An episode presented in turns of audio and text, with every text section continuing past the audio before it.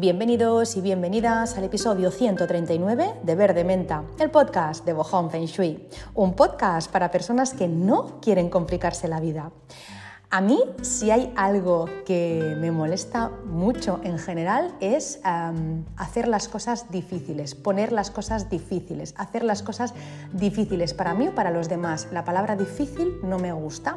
Eh, pienso que las cosas se pueden hacer de una forma fácil y que la vida puede ser más fácil. Y lo pienso porque em, en la naturaleza todo es fácil, no hay fricción. Los ciclos naturales fluyen suavemente, desde el crecimiento de las plantas, por poner un ejemplo, hasta, qué sé, mm, hasta el movimiento de las mareas.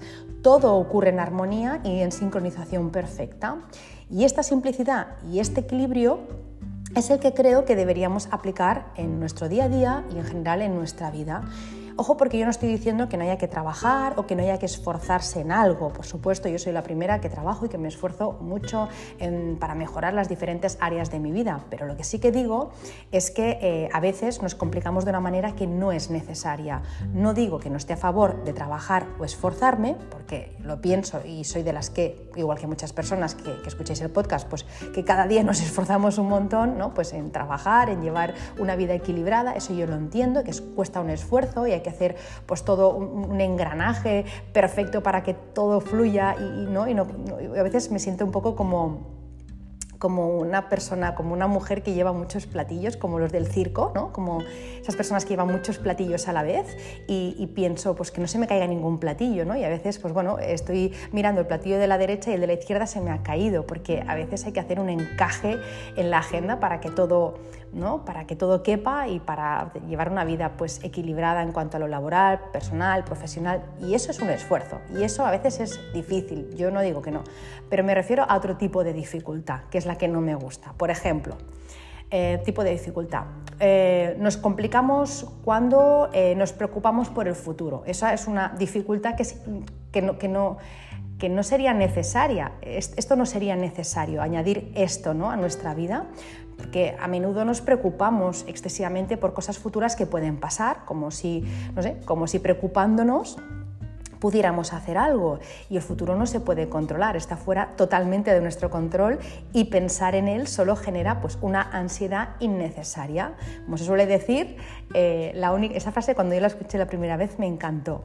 La única forma de predecir el futuro es creándolo. O sea, si te, si te angustia el futuro, si te preocupa lo que pueda pasar, pues desde aquí y ahora crea otro futuro que sea diferente, porque simplemente con pensar, uy, uy, uy, ay, ay, ay, a ver si, ay, Dios mío, esto eh, lo único que genera es ansiedad y es pues añadir a tu vida una preocupación, una dificultad que realmente es innecesaria y que no sirve para, para absolutamente nada. Así que si nos da miedo eh, yo qué sé, pues en un futuro no me saldrá enfermarnos, si a mí me da miedo ponerme enferma, pues lo más inteligente que puedo hacer ahora en el presente para no enfermarme en el futuro es cuidar, cuidarme, o sea, comer bien, hacer ejercicio, pues, ¿no? pues, eh, atender a mi cuerpo físico y emocional para que no eh, desarrollo una enfermedad. Si me da miedo separarme, pues voy a cuidar mi relación, ¿no? voy a tener detalles, voy a hacer salidas, voy a preparar una cena, voy a hablar, a tener comunicación, pues al final si me preocupa eso voy a atenderlo. Si me da miedo perder el trabajo, pues oye, pues voy a dar lo mejor de mí cada día. Pues al final es, ay, ¿y si me echan? ¿Y si no me sale trabajo? ¿Y si mañana pues no me entra ningún proyecto? Pues oye, pues haz lo que tengas que hacer ahora para, para luego poder disfrutar de lo que quieras disfrutar, pero preocuparte no sirve de nada. Quedarnos eh, en el sofá con ansiedad pensando lo que puede ocurrir, no solo no va a evitar eso, sino que además es que lo va a provocar, lo va a crear, porque donde va la intención ya sabemos que va la energía y lo que nos da más miedo, en lo que más pensamos, en lo que más nos enfocamos, acaba cumpliéndose. Es lo que se llama la autoprofecía cumplida, que también se conoce por el efecto Pigmalión. Otra forma de complicarnos la vida mm, muy guay, pues eh, aferrarnos al pasado. Esta es otra de las cosas que pues, añade dificultad a nuestro día a día. El pasado, a mi modo de ver, solo tiene que servir como trampolín y como experiencia de aprendizaje para el futuro. Pero quedarnos anclados o ancladas en algo que ya no es, solo nos va a generar pues depresión. Siempre se dice, ¿no? Cuando tú piensas en el pasado, eh, pues tienes depresión. Cuando piensas en el futuro, tienes ansiedad. Pues un poco es eso. Eh, si nos quedamos anclados en algo que ya no existe, que ya no es, eh, pues eso nos puede generar depresión sumada a todo el trabajo y todas las cosas que tenemos en nuestro día a día. Así que eso no ayuda demasiado. Por eso, cuando detectamos que estamos muy enganchados a algo que ya no está, es mejor poner solución con un profesional. Igual no, no, cuando, cuando estamos enganchados al pasado o cuando estamos pensando en el futuro y tenemos ansiedad, que a veces eh, es muy fácil decir, oye, pues no pienses en esto o deja de hacer esto y dices, ya, pero es que me sale automático, no puedo hacer nada. Vale, pues entonces es cuando entra aquí eh, un profesional, porque lo que no podemos es estar constantemente dándole comba a esos pensamientos que nos, que nos entorpecen la vida. Estar aferrado al pasado al final eh, nos limita el crecimiento personal y nos impide, sobre todo eso, nos impide la apertura de nuevas oportunidades. Esto, cuando, ¿no? cuando estás pensando en esa pareja que tuviste, eh, que, con, la que lo dejaste, por decir, por decir algo, eh, pues lo que estás haciendo es entorpecer el que pueda llegar otra persona que quizá te llene más o que, con la que estés más a gusto. Cuando estás pensando en un trabajo eh, del que te han echado y, lo bien que estabas con tus compañeros, leñe, pero lo mismo es que está por venir algo mucho mejor y más alineado con, con lo que a ti te gusta. Entonces, pensar en el pasado, estar enganchado a él, pues evidentemente eh, limita el crecimiento personal y nos impide la apertura de nuevas oportunidades, como digo. Esta semana leía en una, en una cuenta de Instagram que se llama Almas Estelares, Javier, es almasestelares.javier, y decía, y lo digo literalmente porque me gustó mucho, Decía, se dice que hay cola de almas para encarnar en un planeta tan especial como la Tierra. Agradece, aprovecha y disfruta en lo posible de tu estancia aquí. Y mm, me, gustó porque yo siempre tengo esta imagen en la cabeza de como una fila, ya sé que no debe ser así, ¿eh? pero yo bueno, me hago mis imágenes eh, mentales, entonces me imagino como una fila de eh, almas que quieren bajar y que están buscando un cuerpo para poder bajar. Y yo siempre he escuchado esto, de un tiempo para acá he escuchado esto, de que hay bastante demanda, podríamos decir, para bajar aquí a la Tierra y disfrutar y experimentar, que al final Aquí la tierra se viene a aprender y a disfrutar, que allá arriba todo es bastante neutro, ¿no? Ahí no te puedes comer eh, un plato de patatas fritas ni puedes, ¿no? Pues eh, echarte unas risas quizá con tus amigos porque ahí es todo como muy ¿no? Pues eh, no, hay, no, hay, no, hay, no, hay, materia, ahí no te lo puedes... Bueno, eso lo, lo escuché una vez de una, de una, de una medium que lo decía, ¿no? Que decía que cuando hablaba con los guías le decían, oye tía, disfruta porque aquí todo es más aburrido, ¿no? Un poco, pues, un poco es eso, que em, me imagino toda esta fila de gente, de almas eh, esperando encarnar y nosotros aquí desaprovechando la vida, pensando en el pasado o el presente o el futuro, cuando realmente mm, o sea, el momento es aquí y ahora y deberíamos disfrutar a tope. Siempre dice Sergio Fernández eh, que deberíamos hacer un testamento cada año para darnos cuenta de que la vida es muy efímera como para estar haciendo el tonto y como para estar perdiendo tiempo en cosas que no nos llevan a ningún lado. Entonces, mm, hacer un testamento, a ver, es un rollo, es un engorro, es tétrico quizá, podríamos decir, o bueno, no tétrico no, porque al final, pero que no es agradable, ¿no? ¿Dónde vas a hacer el testamento? es, es raro, cuanto menos es raro, ¿no? Pero sí que es verdad que ese día, por lo menos, tú te cuentas a ti mismo, ¿no? ¿Verdad? Como dice él, de decir, ostras, yo me voy a morir ¿Y qué estoy haciendo con mi vida? Pues eso, el ser consciente de nuestra mortalidad, hace que disfrutemos mucho más de la vida, yo creo. Porque muchas veces vivimos como si nunca fuéramos a morir y morimos sin nunca haber vivido. Entonces, jo, si hay que hacer un testamento para darnos cuenta de esto, pues hagámoslo. Eh, si tenemos una esperanza de vida, qué sé yo, de 80 o 90 años, es una pena que nos tiremos 5, 10 o más años pensando en algo que ya no está, en algo que se fue. Es verdad que a veces es muy doloroso según qué cosas nos pasan, porque hay cosas que son más fácilmente superables y hay cosas que te marcan para toda la vida. Yo lo entiendo, lo sé. Y yo no sé eh, si en todas las situaciones de mi vida sería capaz de decir esto que estoy diciendo ahora, porque a veces, pues yo qué sé, eh, fallece alguien muy joven de la familia o te pasa, no sé, o tu pareja, no sé, cosas muy gordas que te pueden pasar o enfermedades y demás. Y es inevitable ¿no? que, te, que, te, que te pase esto que, añores el pasado. Lo entiendo, por eso digo, si nos pasa, jo, pues vayamos a un profesional, porque si nos quedan 20, 30, 40 años más, qué pena pasarlos así. Yo recuerdo a mi bisabuela Teresina, eh, que, bueno, Teresina era mi abuela, Teresa era, era mi bisabuela. Em, que se le murió el marido, no era tampoco tan joven, pero bueno, tampoco era mayor, con 70 años o así, ella murió pues alrededor de los 90. Y recuerdo que, que, toda la vida, o sea, desde que se murió su marido, decía, por Dios, cada día le rezaba a Dios, que ella era creyente, para que se la llevara. Por favor, le decía, por favor, llévame contigo, llévame contigo. Cada día se, se quería morir. ¿Sabéis lo que pasó? Que no, no, se moría porque la mujer era muy fuerte, estaba más fuerte que, que un roble y tuvo Alzheimer. Entonces entró, en, pues esta enfermedad a su vida, empezó con Alzheimer, estuvo muchos años con Alzheimer eh, y claro, evidentemente pues ya no se acordaba quizá del marido, pero murió, o sea, estaba muerta en vida de otra forma. Entonces, jo, qué lástima los últimos 20 años de su vida eh, así, que entiendo que tiene que ser doloroso y lo mismo a mí me pasaría lo mismo, no digo que no, pero si hubiera ido, ido a un profesional quizá pues no sé, hubiera sido más llevadero, es mi, es mi opinión, ya que tenemos que estar, ¿no? como dice Marta Salvat, ya que te toca vivir, esto, al menos que lo puedas vivir eh, en paz. Y sobre todo porque el desapego, el desapego ¿no? de, las cosas, del pasado, de las personas, em, yo lo leí en un libro hace tiempo, uno de mis preferidos, eh, Las 36 leyes espirituales de la vida, creo que es, o del universo, ahora no recuerdo, eh, pero mm, no lo recuerdo porque, porque ya tengo una edad y se me olvidan las cosas, no porque el libro no me gustará, porque os digo, me lo he leído chorrocientas veces y me encanta, pero no me acuerdo si era de la vida o del universo. En cualquier caso, creo que es del universo. Mirad, los voy a mirar ahora. De hecho, lo voy a hacer in situ porque estoy grabando en mi despacho. Abro una puerta y voy a ver dónde tengo el libro. Un segundo. A ver, ahora no lo voy a encontrar. Bueno, aquí, de la vida, las 36 leyes espirituales de la vida de Diana Cooper. Bueno, pues en este libro, uno de los capítulos decía que em, el desapego es el primer paso para la iluminación y yo así lo creo, el desapego de todo y de todos. Otra de las cosas que nos complica la vida eh, es la comparación con los demás. Compararse solo puede traer juicio e insatisfacción. Eh, yo creo que está bien inspirarnos en otras personas a las que admiramos, pero jamás compararnos. Yo sinceramente creo que suficiente trabajo tenemos cada uno y cada una de nosotros y de nosotras en llevar nuestra vida donde la queremos llevar, al nivel que la queremos llevar, como para encima estar mirando lo que hace el de al lado.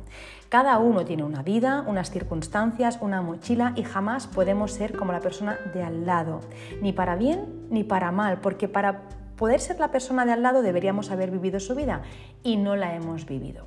O como se suele decir, eh, hay una frase que os la leo textual em, que dice, antes de juzgar mi vida o mi carácter, ponte en mis zapatos y recorre el camino que yo he recorrido.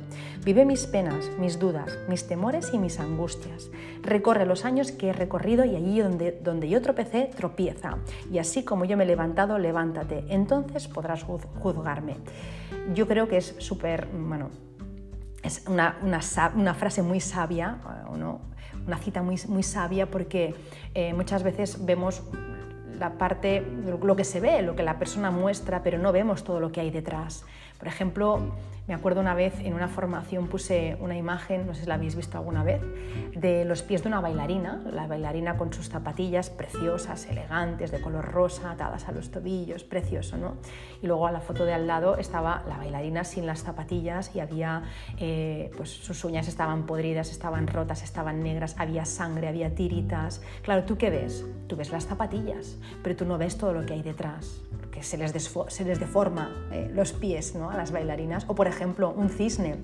Dices, madre mía, el cisne, qué elegante cuando va nadando ¿no? por encima del agua, ya, pero tú solo ves el movimiento como si fuera muy fácil, pero tú has visto las patitas, como no paran de moverse por debajo para que por encima tú veas ¿no? E, esa elegancia. Entonces, ¿Qué es lo que juzgamos? Juzgamos lo de fuera, juzgamos lo que vemos del cisne, juzgamos o opinamos lo que vemos de la bailarina, pero ¿y todo lo de detrás? Y los llantos, y las noches en vela, y el autosacrificio, y el esfuerzo, y la... O sea, hay tantas cosas que no vemos que es tan chorra compararse con el otro porque no sabemos ni la mitad y aunque la supiéramos, él o ella es él o ella y tú eres tú o yo soy yo. Así que em, veo que es complicarnos la vida tontamente el compararnos con persona. Más cosas que me parece que nos hacen la vida más incómoda, eh, muy incómoda, por ejemplo, es la falta de comunicación. Una falta de comunicación, y añado, clara. Que hablemos de forma clara. Cuando Primero cuando callamos lo que queremos decir, cuando ocultamos información, cuando mentimos, cuando evitamos las conversaciones importantes, solo hacemos que empeorar las cosas y luego salen, porque acaban saliendo, pero peor, porque eso explota en algún momento. Las palabras que no decimos nos hacen mucho daño y además no solo nos hacen daño a nosotros y a nosotras, sino que además estropean las relaciones. Y ya no digo el daño que hacen en la familia, lo que no se dice hace daño a una familia entera, puede hacer daño a una familia entera. Yo cuando empecé a estudiar eh, el árbol transgeneracional empezaron a salir mm, muertes en mi familia, muertes prematuras, Em, evidentemente muertes que no se habían hecho los duelos, porque en esa, en esas, en esa época, por ejemplo, pues eh, mi abuela perdió, se le murieron eh, dos hijos al nacer, o sea, mi abuela, eh, la que, de la que siempre os hablo, tuvo una niña y nació, y cuando nació murió, luego nació mi madre y luego nació un niño que cuando nació murió también. Entonces, esas muertes antes no se lloraban igual, antes se ocultaba, se ocultaba, no, o sea, mi, abuelo seguro que, lo, que lo, se lo tragó y no, no, lo lloró o lo lloró en silencio, pero eso no era como ahora, ¿no? Pues que hay grupos de apoyo y tal. No, antes no, antes se moría y tú tirabas para adelante.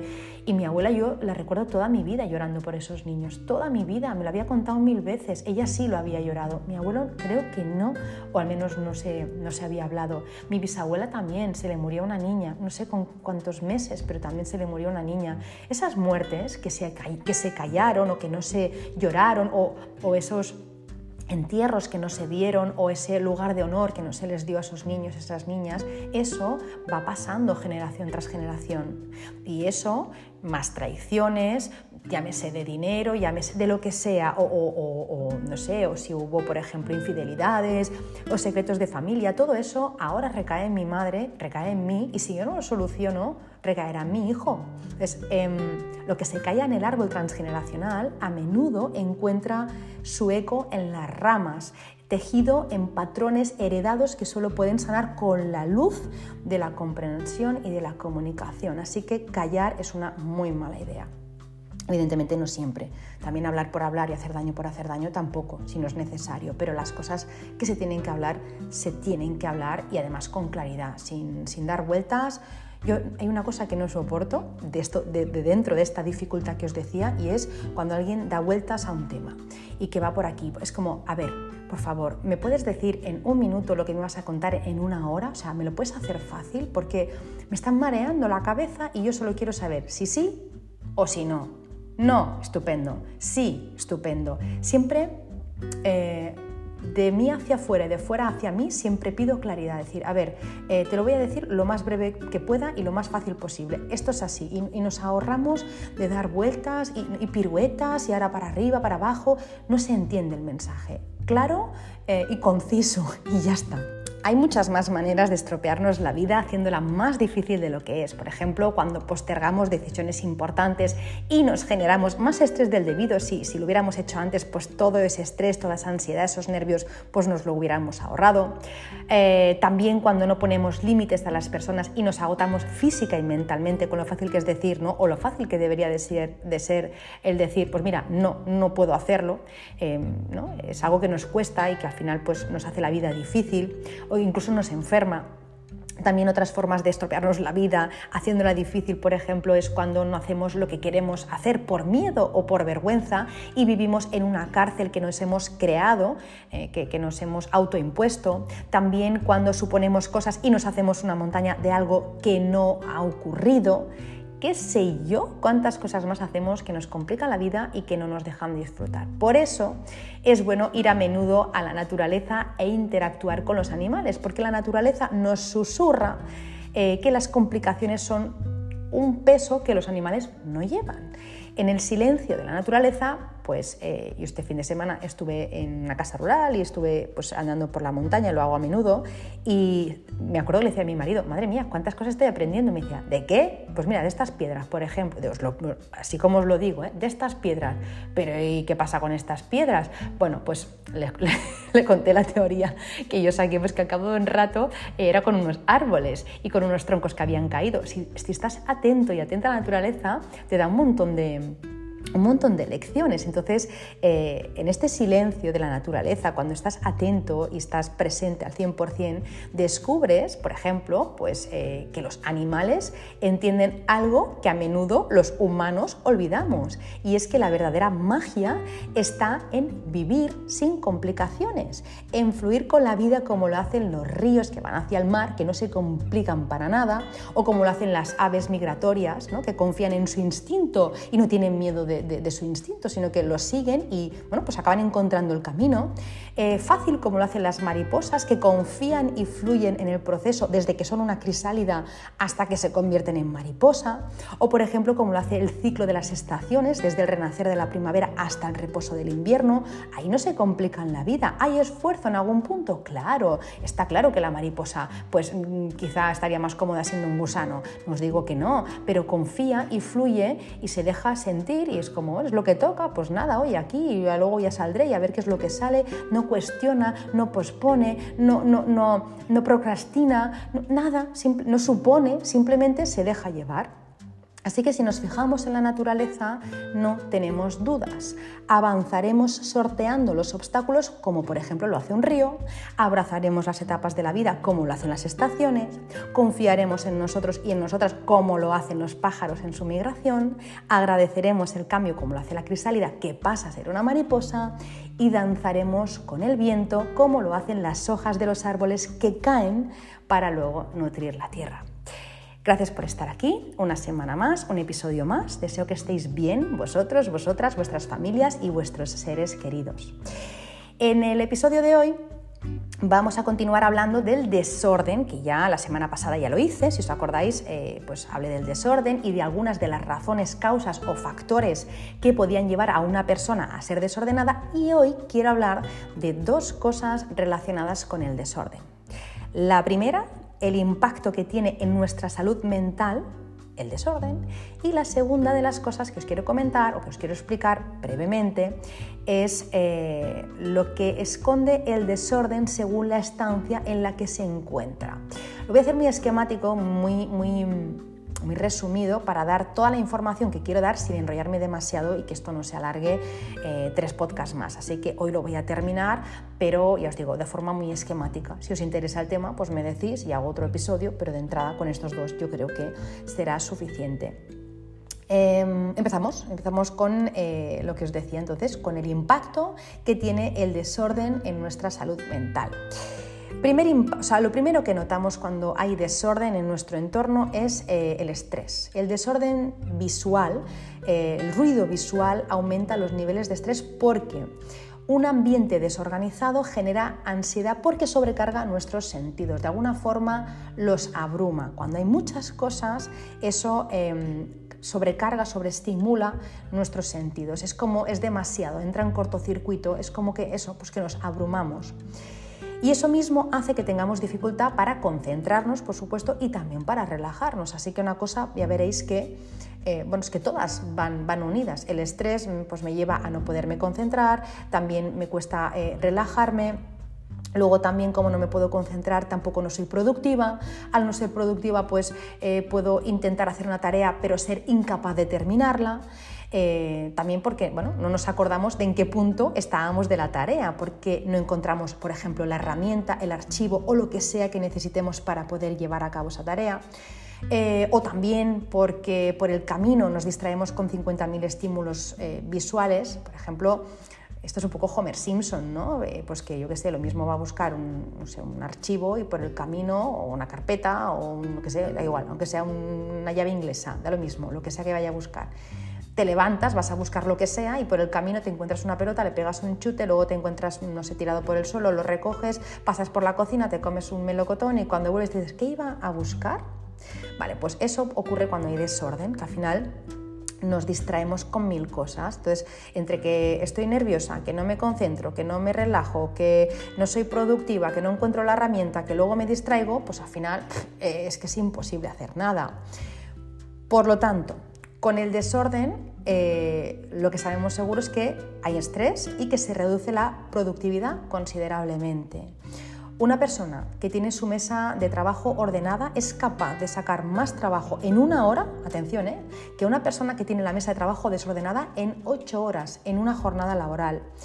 El ir de un lado para otro, el no saber qué es lo que hay que hacer, ni dónde encontrarlo, eh, por poner un ejemplo, hace que tengamos mucha más fatiga mental.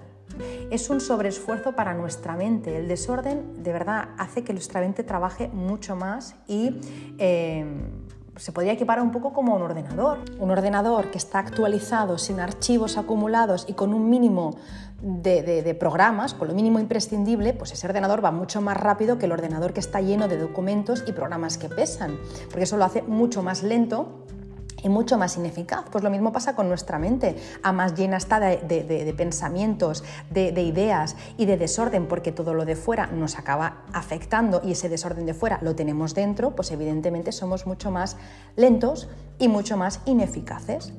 Por otro lado, el desorden en nuestra casa se traduce en una sensación, o ya no sensación, sino una realidad de caos en nuestra vida.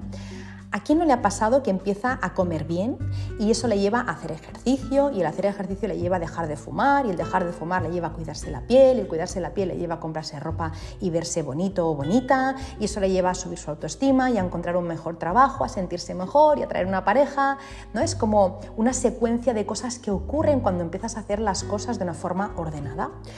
Evidentemente no siempre es así y no siempre es en este orden, pero me refiero a que una cosa encadena con la otra. ¿Vale?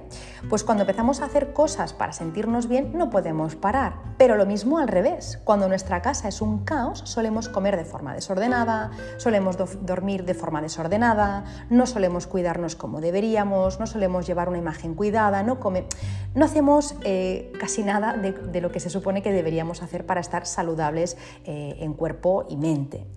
Porque lo semejante atrae a lo semejante. Es muy raro ver a una persona muy ordenada y disciplinada en una casa muy caótica o viceversa. Suele haber similitud, ¿no? Al final ahí, ahí atraemos por vibración y lo, semejante, como os decía, atrae a lo semejante. Así que eh, el caos de nuestra casa se traduce en falta de control y caos en nuestra vida. El desorden externo a menudo refleja un desorden interno y viceversa, porque luego es que da igual porque se retroalimenta, da igual si primero fue el huevo o la gallina, porque luego el desorden, igual que el orden, se retroalimenta. Entonces da igual si empezó por fuera o empezó por dentro, que al final siempre eso se retroalimenta y se hace más grande. Y eso me lleva a atreverme a decir que una casa desordenada probablemente hace lo digo porque no sé si hay un estudio científico, no sé si hay evidencia de esto, pero yo intuyo que em, una casa desordenada probablemente hace que haya menos salud física en las personas. Y ya no solo por este desorden del que hablo a todos los niveles, de, comer, de dormir, de ejercicio y demás, sino porque hay mucha más suciedad, hay más polvo, hay más ácaros. Normalmente quien tiene una casa desordenada no la suele tener limpia, porque si haces una cosa haces la otra. Una casa con muchos trastos suele tener mucho polvo, porque no se mueven, se acumulan y limpiar eso sería una eternidad. Entonces las casas limpias son las que menos cosas tienen o si tienen muchas cosas, pues es un curro impresionante. Otro día me decía una persona que se tira 12 horas seguidas limpiando y no termina porque tiene muchísimas cosas en su casa. Bueno, claro, si tuviéramos la mitad, pues seguramente acabaríamos antes. Pero a lo que voy que probablemente la persona que tiene la casa más desordenada también tiene más problemas de salud física y emocional. Eh, por lo que os digo. Y también porque se sabe que el desorden em, contribuye a malestar emocional que sumado a otros factores puede llevar a depresión y muchas veces a un sentimiento de culpa consciente o inconsciente. O sea, fijaros el desorden si puede afectar a los dos cuerpos, ¿no? al físico y al emocional. Eh, al físico, por lo que os digo, de la sociedad y demás, y el emocional por esta sensación ¿no? de, de bajón que puede llevar incluso a la depresión y que además muchas veces también se le une a la fiesta un sentimiento de culpa, culpa consciente o culpa inconsciente. Esta parte de culpa normalmente es porque la persona que tiene la casa desordenada se siente en parte culpable, muchas veces, no digo que siempre, pero se siente en parte culpable por no mantener un ambiente más ordenado.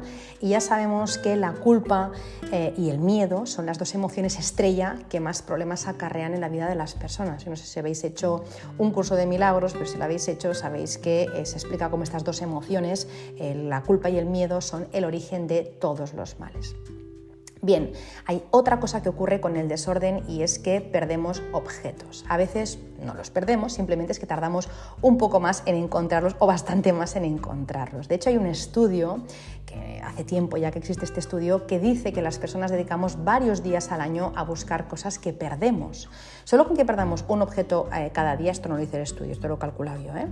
con que perdamos un objeto al día, por ejemplo las llaves, eh, el bolso o el móvil o esas cosas que utilizamos a diario, pues vamos a suponer que son, no sé, 10 minutos buscando ese bolso, esas llaves o ese móvil.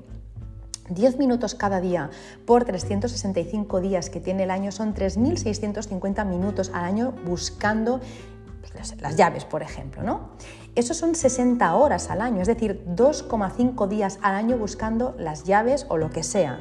Pues si vamos sumando minutos buscando las zapatillas, la correa del perro, el ordenador o lo que sea, nos daremos cuenta de que estamos tirando un montón de tiempo por la borda.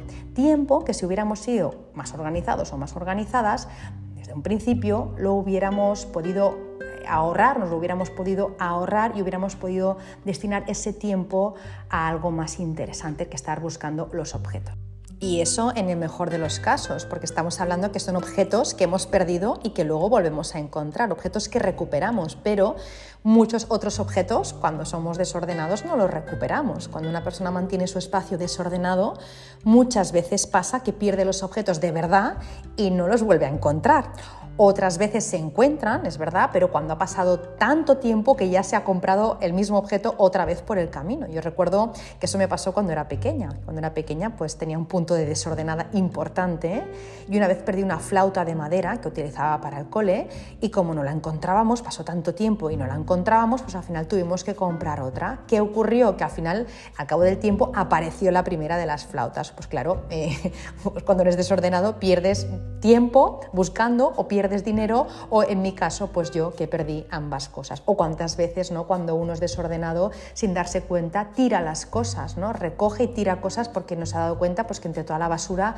había un anillo, entre toda la basura pues había un reloj, eso ha pasado, o una, un, no sé, un, un cargador de móvil, eso ha pasado muchas veces. Así que o pierdes tiempo, o pierdes dinero, o pierdes ambas cosas. El ser desordenado también nos lleva a tener falta de claridad, falta de motivación, lo que puede también dificultar a la toma de decisiones y a la planificación.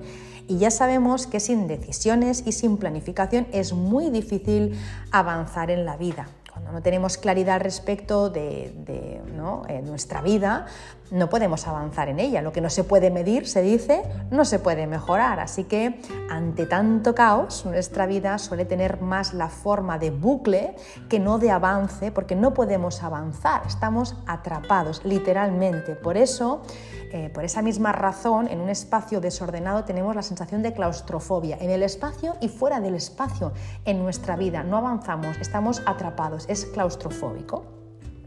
Otra de las cosas que nos lleva a el tener nuestra casa y en especial nuestro dormitorio desordenado es insomnio. Está claro que pueden haber muchas otras causas. El insomnio es multifactorial, pueden ser mil cosas que no simplemente el desorden, ¿no? Pero desde luego tener desorden en la habitación o debajo de la cama, por ejemplo, un canapé con muchas cosas desordenadas, pues evidentemente hace que no, que no podamos tener un sueño reparador una de las primeras cosas que yo siempre recomiendo en mis estudios aún antes de saber las estrellas eh, de, la casa, es que si la persona tiene desorden en la habitación o muchas cosas debajo de la cama, que lo elimine inmediatamente. Eso antes de empezar a hacer absolutamente nada. Eh, ordenar y luego limpiar, por supuesto. Y solo con eso la mejora es instantánea. De alguien que no podía dormir, empezó, empezar a ordenar y sacar los trastos de debajo de la cama, por ejemplo, y empezar a dormir simplemente con esto, o dormir mejor. Luego hay otras cosas en las que hay que intervenir, pero eso ya es un gran qué. Luego también el desorden empeora las relaciones sexuales y las relaciones interpersonales, porque el estrés y los nervios que causa el tener un espacio desordenado, pues causan conflictos y discusión en las relaciones con otros. Cuando tú tienes el espacio ordenado y te transmite calma y paz, esa misma calma y paz que te transmite es la que tú proyectas también y la que tú tienes para, para ti, para tus relaciones. Pero cuando el espacio está desordenado, eso te pone, eh, pues eso, violento o, yo digo violento de físicamente, sino a la hora de hablar eres más agresivo, eres más violento, estás más nervioso, saltas antes y eso estropea las relaciones. Así que el desorden también interfiere en eso y por supuesto en las relaciones sexuales. Si tú no estás tranquila, si tú no estás bien, si no estás a gusto, todo ese malestar, ese cabreo que puede eh, llevar el tener el espacio hecho unos zorros, pues evidentemente también no ayudan, no es muy sexy, no es lo que más ¿no? gusta.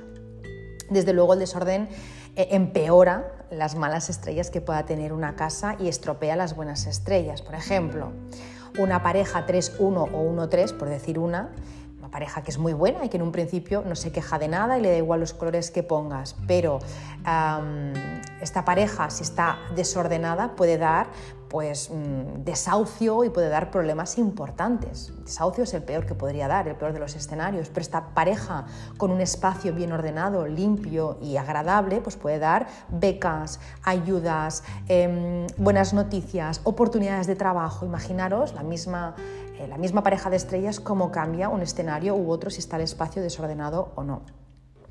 De las, cosas que suele generar el desorden eh, también es el aislamiento social. Una de las cosas que provoca o que puede provocar es aislamiento social. Y eso ocurre, eh, salvo que la persona pase absolutamente de todo y le dé lo mismo, pero no suele ser así, eso ocurre, lo del aislamiento social, porque las personas evitan, cuando tienen su espacio desordenado, evitan invitar a otras personas a su casa debido pues, a ese desorden, sienten un punto de vergüenza y acaban por no invitar a nadie. Y os digo, salvo que a la persona le dé lo mismo o no sea consciente porque tiene otro tipo de problema y no se da cuenta de que vive en el desorden y se ha acostumbrado. Eso también puede ser, pero si eres una persona ¿no? pues que adulto eh, sano y, em, ¿no? y emocionalmente bien y estás bien, tú tener desorden por la razón que sea, de las que explicamos en el anterior episodio, si tú tienes ese desorden, tú eres consciente de que eso no es lo ideal y te da un poco de apuro, pero si no es así, pues bueno, puede que no te des cuenta y que te dé igual. Pues bueno, ya hemos visto de qué maneras nos puede afectar el desorden. Y ahora vamos a ver que no solo nos afecta el desorden, sino que el desorden también nos habla porque según en qué estancia de nuestra casa esté el desorden, nos puede indicar o nos puede dar una pista de una área de nuestra vida que necesita ser atendida. Os lo voy a eh, decir a grandes rasgos, como os, decía al principio, voy a hacer una pinceladita a modo de resumen, pero se podría indagar mucho más. Simplemente es para que veáis que cuando uno tiene desorden, al final eh, hay unas causas, como expliqué en el anterior mm, episodio del podcast, que además hay unas consecuencias y que luego también nos está hablando de un área de nuestra vida que necesita atención. Así que nos puede dar un poco, pues eso, una pista o nos puede ayudar un poco a tirar del hilo para indagar y para trabajar en ese Por ejemplo, si el desorden está en nuestro dormitorio principalmente, nos puede indicar que hay un poco de, mm, diríamos, tensión en las relaciones o en la intimidad, sea eh, a nivel, normalmente es más a nivel de pareja, más que a nivel de relaciones con amigos, eso es más el salón. Normalmente en la habitación, en el dormitorio, indica falta de paz interior y o tensión en las relaciones o en la intimidad. Relaciones sexuales, ya que el dormitorio, pues como sabemos, es un lugar íntimo, privado, reservado para la persona o para la pareja. Así que si tenemos desorden siempre ahí, tenemos que mirar a ver si hay algún tipo de eh, problema o de tensión en las relaciones con, mi pareja, conmigo, o sea, si estoy mal conmigo misma y me falta paz interior, eso también podría ser de eh, desorden en el dormitorio. Si el desorden es, es generalizado, entonces ahí eh, no tendríamos que tirar del hilo, tendríamos que hacer un reset general. Pero si toda la casa está ordenada y mi dormitorio siempre está pues, desordenado y con la cama sin hacer y demás, deberíamos mirar qué está pasando ahí a nivel de pareja o a nivel de conmigo misma, conmigo mismo, qué está pasando ahí. La sala de estar, la sala donde pues a menudo uno se relaciona con la familia o con los amigos. Cuando eh, la sala de estar está desordenada y muy a menudo suele reflejar estrés eh, de la de la persona con la familia, sobre todo si usamos ese espacio como lugar de reunión social o familiar. El desorden en esta estancia puede ser un indicador, hablo como muy así, como muy prudente, porque por supuesto no os lo cojáis esto como si fuera la Biblia, es un indicador, ¿vale? Es una guía, es una pauta, pero luego, oye, hay que seguir tirando, ¿vale? Pero sí que nos habla, eh, pues eso, ¿no? del estrés que pueda sentir la persona con la familia o también a nivel social con las personas. Es, em, el desorden aquí, como os decía, es un indicador de, de agitación emocional con el entorno, con la familia. Este espacio, cuando está desordenado, nos sugiere que pongamos orden en nuestro día a día o que pongamos o que equilibremos eh, nuestra vida y que encontremos momentos de relajación. Em, muchas veces en el día a día, cuando vamos a tope con el trabajo, con, si tenemos hijos y demás, pues donde más se refleja eh, el desorden es en el salón. Así que cuando hay desorden ahí, pues es eh, un poco, mi vida está un poco patas arriba, un poco de caos, no llego a todo y hay esa, pues esa, ese estrés y luego esa tensión que puede ser pues, eh, con la familia, porque al final eso siempre crea como, ¿no? como, como eh, pequeñas tensiones o pequeñas interferencias con la familia cuando hay ese estrés porque no llego a todo y también con, eh, con las personas del entorno, amigos, conocidos o compañeros. Entonces, sala de estar vendría a ser relación, así como el dormitorio es relación conmigo misma y con mi pareja, en la sala de estar es más con la familia y con los amigos o compañeros. En la cocina, pues un desorden en la cocina puede estar relacionado con preocupaciones sobre la alimentación y la nutrición. Evidentemente, pues como pues al final es, un poco de, lógica, de sentido común, porque la cocina es donde se cocinan los alimentos, donde nos nutrimos. Entonces aquí puede reflejar ansiedad relacionada con la preparación de los alimentos, porque no me apetece cocinar, porque es un rollo, porque estoy cansada de, de pensar qué es lo que tengo que hacer para cenar, o también con la gestión de las responsabilidades del hogar, también puede tener que ver la cocina. A veces también aunque eso también es muy propio del dormitorio, con el tema de que no nos vemos bien, ¿no? Tengo, no, me veo bien, me, veo pues, que he ganado peso, no estoy contenta con mi cuerpo, también se refleja en la cocina muchas veces y en los armarios de la cocina, ¿vale? Pero ya os digo, cada habitación podría dar mucho de sí y cada persona es un mundo. Vamos con el baño. El baño es un lugar privado, entonces el desorden aquí puede ser un indicador de problemas con la autoimagen, la privacidad o la necesidad de tiempo para autocuidar cuidado. El baño, desorden en el baño eh, pues, puede tener que ver con la importancia de encontrar un espacio tranquilo para la reflexión y para la, relajación. Si tengo desorden ahí significa que quizá no tengo ese espacio para mí, para yo reflexionar, para yo relajarme, para yo cuidarme, para yo asearme, ¿no? para tener tiempo para mí. Es el lugar, os diría, el baño y el dormitorio son los lugares más privados y el baño si cabe aún más. Entonces esa es, ¿no? esa es mi parcela, es donde ¿no? Cuando alguien se pone a llorar, donde se encierra? En el baño. Cuando alguien ¿no? Eh, quiere hacer algo con intimidad, se cierra en el baño y se pone el pestillo. Entonces ahí, si hay desorden ahí, significa que toda esa zona de privacidad, de reflexión, de relajación, de autocuidado está un poco desatendida. Y luego eh, tenemos la oficina o despacho en casa, muchas personas trabajamos en casa, pues bueno, cuando hay desorden ahí, lo que está indicando ese desorden o esa, desorganización en la zona de despacho em, son dificultades para concentrarnos o para manejar las responsabilidades laborales. Puede también tener que ver con, un autosabotaje o auto boicotearnos ¿no? cuando no, no nos dejamos avanzar en lo profesional, así que bueno, tiene que ver con eso, también puede estar relacionado con la necesidad de mejorar la productividad y la organización en la vida laboral. Al final ahí podríamos eh, sacar mucha chicha, pero todo lo que sea, eh, ¿no? pues que me, de alguna forma me, ah, me estoy autosaboteando mi trabajo, me estoy yo perjudicando, tirando piedras encima, pues al final tiene que ver con eso. Armarios. Bueno, los armarios desordenados sugieren la acumulación de objetos y ropa, lo que puede pues, estar relacionado con la necesidad de liberar emociones o de deshacernos de viejas cargas. Puede ser un mensaje simplemente pues, para simplificar la vida y deshacerte del pasado. Un armario simplemente puede querer decir esto, un armario desordenado, un armario puntual.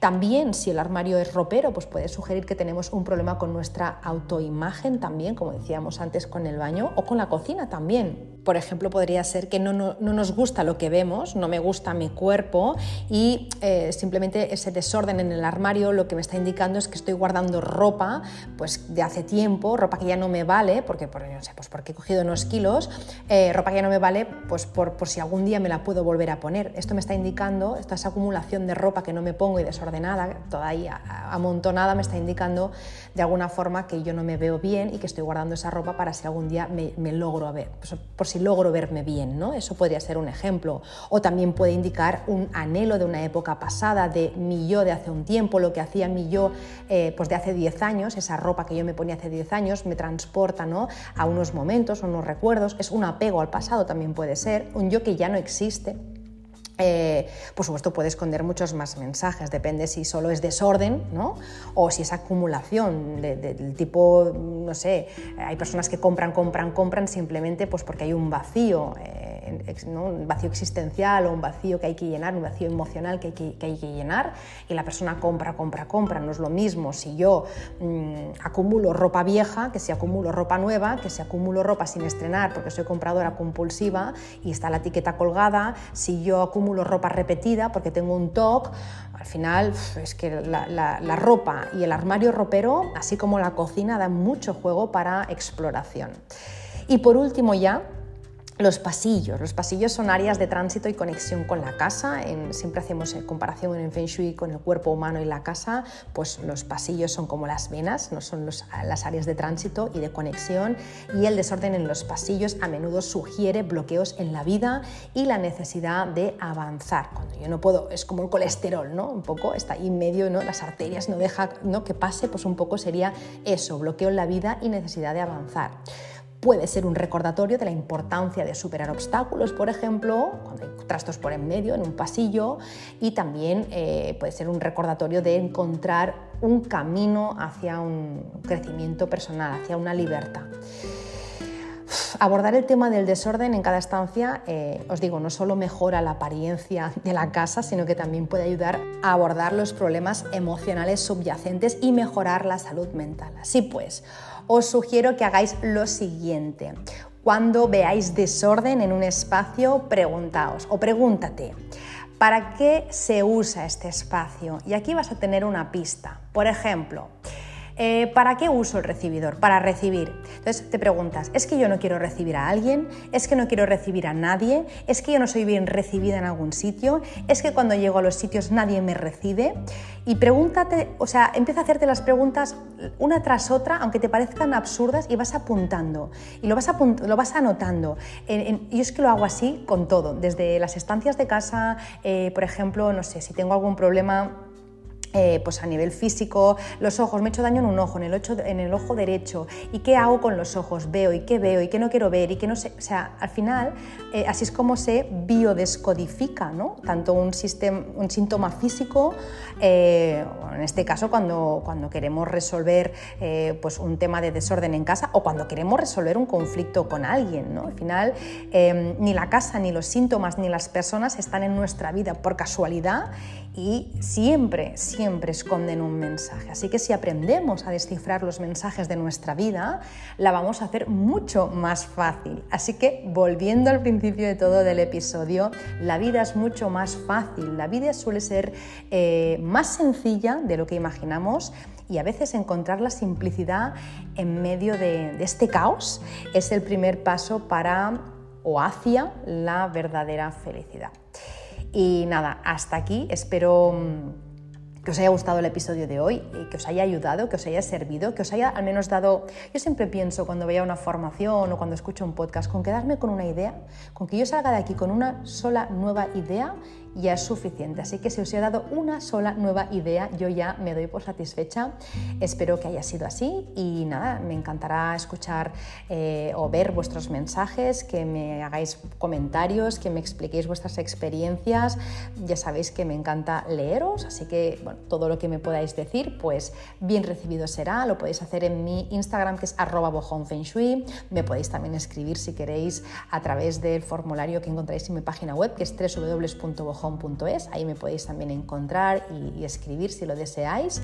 Como siempre deciros que si compartís el episodio, pues, pues me vais a ayudar a que otras personas también lo escuchen, a que otras personas también les llegue y también vais a ayudar a esa persona porque en cada episodio, pues al menos una idea podemos sacar o más, incluso para mejorar nuestra vida.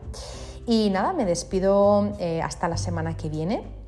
Os deseo una muy feliz semana y mientras no llega ese momento, pues eh, si me estás escuchando por la mañana, pues te deseo que tengas un muy feliz día. Si lo estás haciendo por la tarde, te deseo una muy feliz tarde. Si lo estás haciendo por la noche, te deseo una muy feliz noche y dulces sueños. Un beso enorme y feliz semana.